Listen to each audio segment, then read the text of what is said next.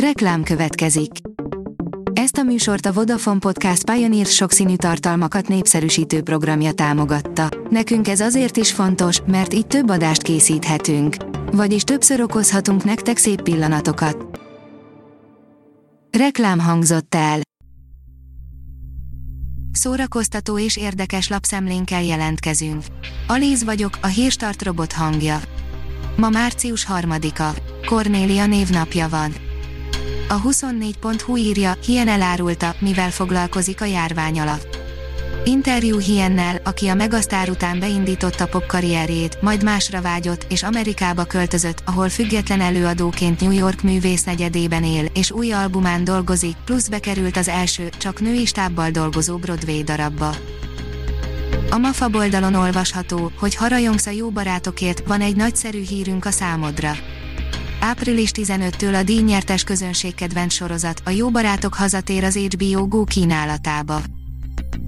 A Hamu és Gyémánt oldalon olvasható, hogy egy sorozatgyilkos után nyomozva tér vissza Christian Bale. Christian Bale immáron harmadik alkalommal dolgozik együtt Scott Cooper rendezővel, Bale és Cooper a harag tüze és az ellenségek után újabb izgalmas filmen dolgozik együtt, ami a The Pale Blue Eyes címet viseli. A Librarius írja, megkezdődött a Berlinale két magyar film is versenyben. A koronavírus járvány miatt közönség és sztárok nélkül kezdődik hétfőn a Berlini Nemzetközi Filmfesztivál, amelyen a Szemle 71 éves történetében először egyszerre két magyar nagyjátékfilm is indul a legjobb filmnek járó arany medvéért, a világjárvány miatt a Berlinale az idén évindító helyett nyári fesztivál. Hivatalos, érkezik a District 9 folytatása, a District 10, írja az igényes férfi. Hosszú ideje rebesgetik a District 9 folytatásának lehetőségét, és maga a rendező is többször nyilatkozta, hogy szívesen tovább mesélné a történetet. A könyves magazin írja, hat Dr. Seuss könyvet nem publikálnak többet Amerikában. A Dr. Seuss szerzői hagyatékát kezelő cég bejelentette, hogy leállnak hat Dr. Seuss könyv publikálásával, miután az Egyesült Államokban számos bírálat érte a könyveket az azokban szereplő rasszista utalások miatt. A Papageno oldalon olvasható, hogy közvetítés Szutré Katalin és Berec Mihály a Pécsi Kodály Központban.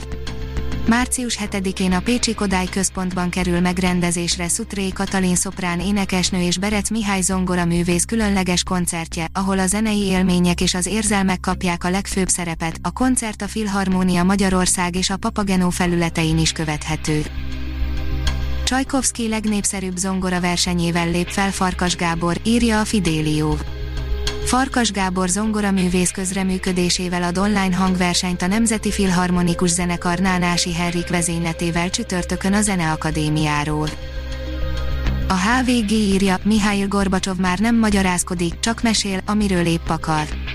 A Gorbacsov Mennyország című dokumentumfilm semmiről sem rántja le a leplet, viszont nehéz méltóbb és személyesebb portrét elképzelni egy olyan emberről, akit egyszerre ünnepel hősként a nyugat, miközben hazájában a pokolba kívánják. A koncert.hu írja, ezentúl minden szeptemberben lesz Siklósi őrsemlékkoncert. Szeptemberben született, ezért abban a hónapban minden évben szeretnénk rá emlékezni egy-egy koncert kíséretében, mondta el a Bliknek Marosi Nikolett, a fiatalon elhunyt zenész menedzsere és barátja. A sorok között írja, könyvkritika, L.J. Sheen, Vicious, Ádáv. Be kell valljam, kissé gondban voltam ezzel a könyvvel, miközben olvastam. A Hírstart film, zene és szórakozás híreiből szemléztünk.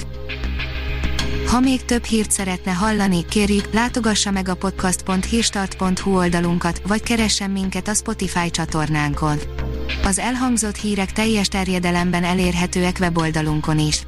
Ha weboldalunkon hallgat minket, az egyel korábbi adás lejátszása automatikusan elindul, beállíthatja, hogy az összes korábbi adás, vagy csak az aktuális tematika hírei következzenek. Köszönjük, hogy minket hallgatott!